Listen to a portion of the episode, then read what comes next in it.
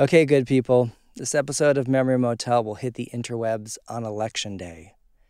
I know I've had a lot of feelings about this election, and I know you probably have had them as well. So today's episode is for you. It's about how the past can come back at just the right moment to offer hope for the future. And speaking of the future, as we're wrapping up season one of Memory Motel, we're really excited about season two.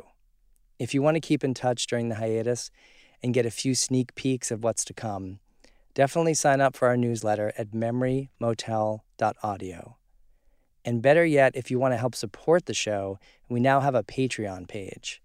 If you're not familiar with Patreon, it's a platform that allows you, the listener, to donate a small amount of coin on a monthly basis, and we have several levels of support to work with any budget, and each level comes with swag. So if you go to the website now, just under the most recent episode, there's a tiny box. We're very subtle here. And there's a question, like our show. Notice that question mark. It's very humble. And then another question, want to hear more? And that subtly hides the desperation of without your support, there will be no more. Oh no, but it's very subtle. And then, wait for it, consider donating to our Patreon page with an exclamation point. We save the joy and confidence for the very end. And if you click that link, it will take you right to our donate page. And now, episode 12 A Little Bit of Grace. So I was 22 years old. It was my boyfriend Jason's idea to move to Albuquerque, New Mexico, so that I could write a novel. And he said he would work and support me. And I said, That's the most romantic thing anyone's ever said to me. So we moved there sight unseen. Neither of us had ever been to Albuquerque. As soon as we got there, it became clear that he wasn't good at holding down a job, um, but I was good at holding down a job. I waited tables at a diner that was famous for serving green chili cheeseburgers to the scientists who worked on the Manhattan Project and launched the first nuclear bomb. At the time, I thought it was romantic, but looking back, it was a pretty dark time because I was very isolated in Albuquerque. My ex boyfriend became increasingly abusive once we were hundreds of miles away from our friends and family, so I didn't really have people I could talk to and tell what was going on in my life.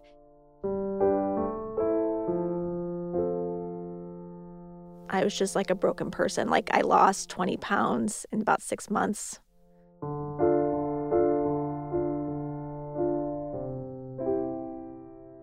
And still I would have done anything to be with him. Which doesn't make logical doesn't make logical sense, but it made emotional sense at the time because I thought he was the best thing I had going for me. So one night this family came in and they were really friendly and outgoing and I was talking to the dad and he ran a theater company. And then I found out he was from Las Vegas and I knew that there was a children's theater company in Las Vegas because I had this internet friend named David from the time I was 13 and I'd never met David. I said, Do you know David? And I gave his last name. And the guy said, Of course I know David. And it just blew my mind that the universe had brought this family not only to my restaurant, but like to my section. My relationship with David was so significant because he had basically saved my life as a teenager. And what did hearing that name mean for you at that time in your life? I was trying to hold it together that, like, I thought that I had a person who I lived with, who I loved, who saw me for who I was. But in fact, it was this boy on the internet who I'd never met, who truly saw me and who truly wanted to help me. To hear David's name and remember this person that had really tried to help me at a pivotal moment in my life, it was like a little a little bit of grace. I just can't remember. And I remember can't remember this. I remember even I do remember he said this. He said those stories were the essence of it was like what heaven. it was to be It alive. was heaven. Can you trust that? Is that light always on? I'm Terrence Mickey, and welcome to Memory Motel. The past is always with us, waiting in the wings, off stage for the moment, but always ready to reappear. And what comes back, whether it's a name, a scent, or a whole scene, it just might be what we need to remember. But even when the news is good, it can take a few tries before we can properly welcome the past back into our lives. This was certainly the case for Leigh Stein. This is her memory of AOL, usernames, Starlight Express, and, well, of course, David. I can remember being nine and being at someone's house, and she had a computer in her bedroom and she had AOL. And I was like, what is that? I can remember it so vividly what the layout of the room was and looking at the screen because it was so exciting. So I was on AOL by the time I was 13, and that's where I met David in a message board for Andrew Lloyd Webber fans. David's username was ITW Baker, which stood for Into the Woods Baker. And Leigh's username? Mine was Drama Goyle, like with a New York accent. So dorky. Our conversations were about Starlight Express, cats. um, Starlight Express was his favorite. I could never really get into Starlight Express as much as he was into it, but that maybe that's because it's like a Las Vegas. It's like Las Vegas roller skating spectacle. I do remember being in chat rooms with him and then emailing him. So I think it must have become like private conversations pretty quickly. So then we just talked about middle school or what shows we were doing. And I got his phone number. We started talking on the phone. And my dad was really worried because David's voice had changed. So he had a baritone voice. I remember this being like a huge issue. I guess he didn't sound like a child on the phone to my father. David didn't sound like a 13 year old. And at times, Leigh didn't feel like a 13 year old, carefree and light. She started noticing a darkness in her thoughts. Here's a person I never have to see face to face. I can tell him anything. And I guess I was telling him that I was depressed, that I'd taken these questionnaires, that I had a chemical imbalance in my brain, which is probably like a lot for someone to take. Like he could have just stopped talking to me. You know, it's the internet. Like he could have just never spoken to me again. But he listened to me, which is probably why I continued to tell him. So my mom is a clinical psychologist and she didn't notice the signs at the time, which is the great irony. So I think it was just a perfect storm of not being seen, not feeling recognized, and just this dark cloud that came over me that just made me feel like I was worthless. I wasn't getting any better, and no one ever thought to wonder could that 13 year old girl have depression? Is that why she has headaches and sleeps all the time? The suicidal thoughts just accumulated. So, like, at first, it's like, huh, I don't have to feel like this. I could do something about it. That's like the first little thought. And then it's like, huh, you know, how would I do it? When would I do it? Would anyone miss me? And then it just is this a pile on of these thoughts that seem to be coming from outside of you. So there's almost like two selves that are clashing, where one self is like, how could I do that to myself? No. And the other side is like, it's gotten so bad. This is what we need to do. There is a website, and it still exists. I looked for it. That's called If You're Thinking of Suicide, Read This First. It said, like, I just want five minutes of your time. I can tell you're in a lot of pain. Just read this. So it's like very talking to you as a person. And I read that page so many times. And finally, it didn't mean anything to me. So I told David that I had this plan to kill myself on a Thursday, and my plan was that I was going to take all the medication in the house. It must have been a couple days before Thursday. He got on a three way phone call with two of his friends, and they convinced him to call the police. The police called my middle school, and my middle school called my parents. I don't remember exactly what happened next, but I do remember coming down the stairs and my mom was at the bottom and she was like, Your school just called us. Your friend David called the police and they said that you want to kill yourself.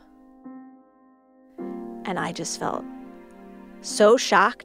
Like I was shocked that she knew this thing about me, and she was shocked that she didn't know this thing about me. And so betrayed. I can't believe he called the police. Like, how could David do this to me? Was there any part of you that was relieved? Well, yes, because I thought they were going to hospitalize me. So I was desperate to be taken seriously. So I was sure that that's what would happen to me next. But no, my mom didn't want me hospitalized because she thought that would be too serious. This makes me feel bad to think about it, but I um I still stayed home from school on Thursday and they let me. If they knew my if they knew my plan, why would they still let me stay home? So it was like a test and they failed it at the time. What did you do that day? I probably just slept. That's what I did. And like my dad would call to check in on me and I would have to answer. And then he would tell me to drink some ginger ale because ginger ale is like the cure all in the universe of my family. Only as an adult have I realized, like, oh, ginger ale has no medicinal properties. Well, then I did get better. I, I went to therapy. I got put on medication that helped me. I did become a different person. I wasn't so sad. And what happened with David? I think we patched it up, but it was never the same again. I don't think I talked to him in high school. It was this brief window in middle school. So maybe, maybe I didn't need him the same way. So, of course, for Leigh at 22, hearing David's name from a stranger in Albuquerque while she's quietly suffering in an abusive relationship, it sounded like a little bit of grace, like a lifeline out of the murk once again. And of course, she wanted to reach out to him on Facebook to reconnect, but it was complicated. The most time David and I ever spent together was when I was depressed on AOL in 1998. That's the most time we ever interacted. The fear of what if, when he thinks of me, he thinks of a clingy, attention to seeking, depressed, suicidal teenager? Like, is that what I am in his mind? And is that what I'll be forever? I better accomplish a lot of things and I better really be high achieving so that I'm never that person who has depression and was suicidal. Like, that, I don't want that to be my only label. And I guess because I knew David at such a critical moment, the fear that I would be that person to him. So, what if he didn't accept my friend request even? What if he's like, oh, her, I don't, oh, I'm not going to go down that road.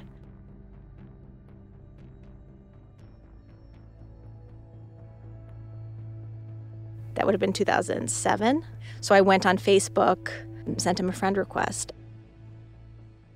It's so funny because like my my message was surely like, "Hey, I'm living in Albuquerque, like having the best time ever," you know, because that's what I that's the story I had to tell everybody because I couldn't tell most people the truth. David did accept her friend request, but the I'm having the best time ever message didn't quite lead to much of a connection. But years passed, and Leigh slowly started writing about the dark time in her 20s. She finally told everyone the truth when she published a book about her abusive relationship with Jason. And she surprised herself in that book with a chapter on David. It's a flashback chapter to 1998 um, that I wrote. I wrote it, but I wasn't sure if it belonged in the book because I thought, well, what's the connection? And someone in my workshop was like, oh, this comes at the perfect time because it tells us who you were that you would fall for someone like this. And so, with almost 20 years between the adult she is now and the 13 year old she was then, and with a few books under her belt and enough accomplishments to ward off judgment, and now this memoir that helped her process that dark time in Albuquerque, Leigh finally felt ready to connect with David. I was still like finding ways to procrastinate approaching him. It's like I'm still feeling the awkwardness from 18 years ago. Okay, it's still complicated. Hey everyone, Carrie Thomas here. I hope you're enjoying the episode so far, and if you are and want to know more about Leigh's time in New Mexico, check out her memoir, Land of Enchantment, which is available on Audible. And guess what?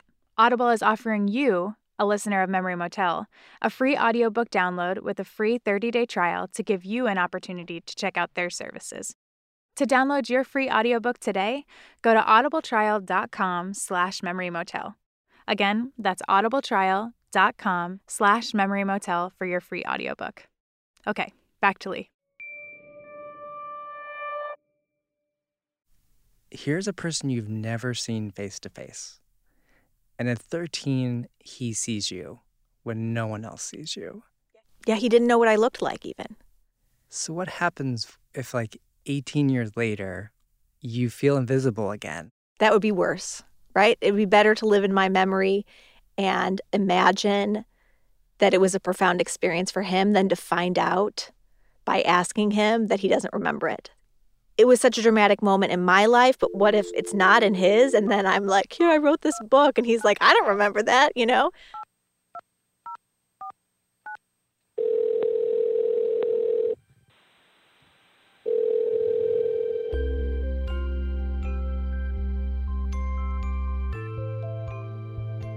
Oh, it's so exciting to talk to you. I know it's been a couple of decades, probably. it's um, been a long time.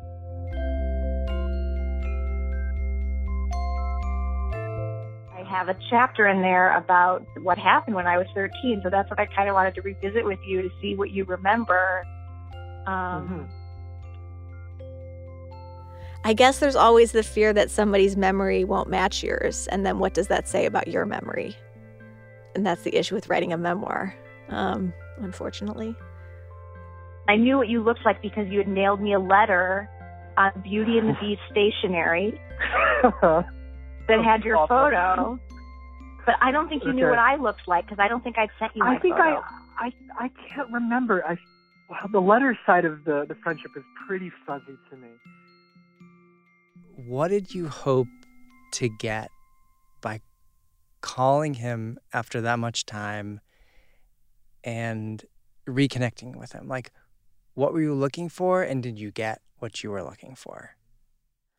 I wanted to know why he took me seriously when nobody else around me did, like all the professionals, including my mom, but also the school psycho- the school counselors, my teachers. Nobody saw anything and I was they saw me every day. But he saw something or he listened to me or believed me.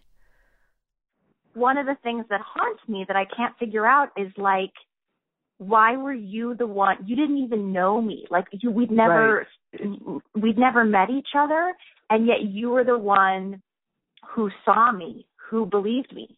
Like because I don't know if you remember this, but like my mom is a psychologist. Like my. I lived with a licensed therapist, and she didn't know any of this. Nobody noticed any signs of anything but you did and you didn't even you didn't even like go to the same school as me so this is like this Or, profound or live in the same like region of the yeah yeah. right I wonder. I mean, there is there is an added step of safety in a conversation with somebody who's not in your daily life, right? Like that is why people go to psychiatrists, psychologists because there's there's someone separate. There's just something about that person who's not part of the daily life that allows a certain amount of vulnerability, for better or worse, right? It's just it's just easier, I think. I think I think we connected over the things that mattered to us at the time. Uh, we connected over Andrew Lloyd Webber and Stephen Sondheim, and the intimacy was created in spite of, or maybe because of the distance. I don't know. I get the sense that he's just like a good person who doesn't um, hold on to negative versions of things. Oh, that's that's uh, my memory of the events of gosh, what, 17, 18 years ago. yeah i think it was 1998 i think it was the spring of Wow. 1998 wow, so it was 18 years ago that's insane. Holy cow! When did we get old? um yeah I really was excited to talk to you because I feel like our story is such a positive story of things that happen on the internet because there's like Yeah. so many negative things that happen to people online and and this is like an amazingly good thing that even though it was It at the time, you know, you didn't know what to do, I was mad at you. like um, right. I think I needed like I just needed to be seen and, and you saw me. Right. He had some instinct that I was telling the truth and that this was really serious. And I had some instinct that he was going to be my person at that moment. And that's what allowed all this to happen. I can have relationships today that aren't as profound as that, you know, these superficial relationships. You just have a few of those, like really intense, life or death kind of people. Is Starlight Express still number one for you or I mean, I don't know if I could say it's number one, but uh, you know, this the sheet music is sitting on the piano at home right now, so uh, it gets whipped out every couple of years, I guess now. Uh, yeah, it's it's you know childhood.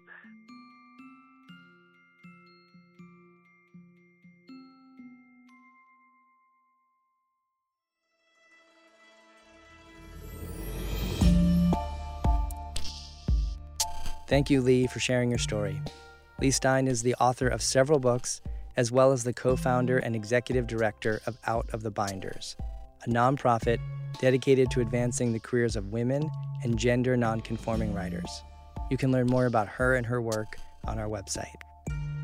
And if you have a significant person from your past who you haven't contacted for any number of reasons, but you've thought about it and have wanted to, please let me know. I love these kinds of stories. And thank you, as always, for listening to Memory Motel. We're winding down season one, getting ready for season two, so please stay in touch during our hiatus via Twitter at Memory Motel and at Terrence underscore Mickey, and now via Facebook on our Memory Motel page. That is a lot of social media to keep you busy, but if you want an old school connection, just call us at 614 636 6798 or, and I love saying this, 614 Memory 8. That is the word memory and the number 8. Thanks as always to the Memory Motel team. And until next time, I can't wait to see what you find when you go back.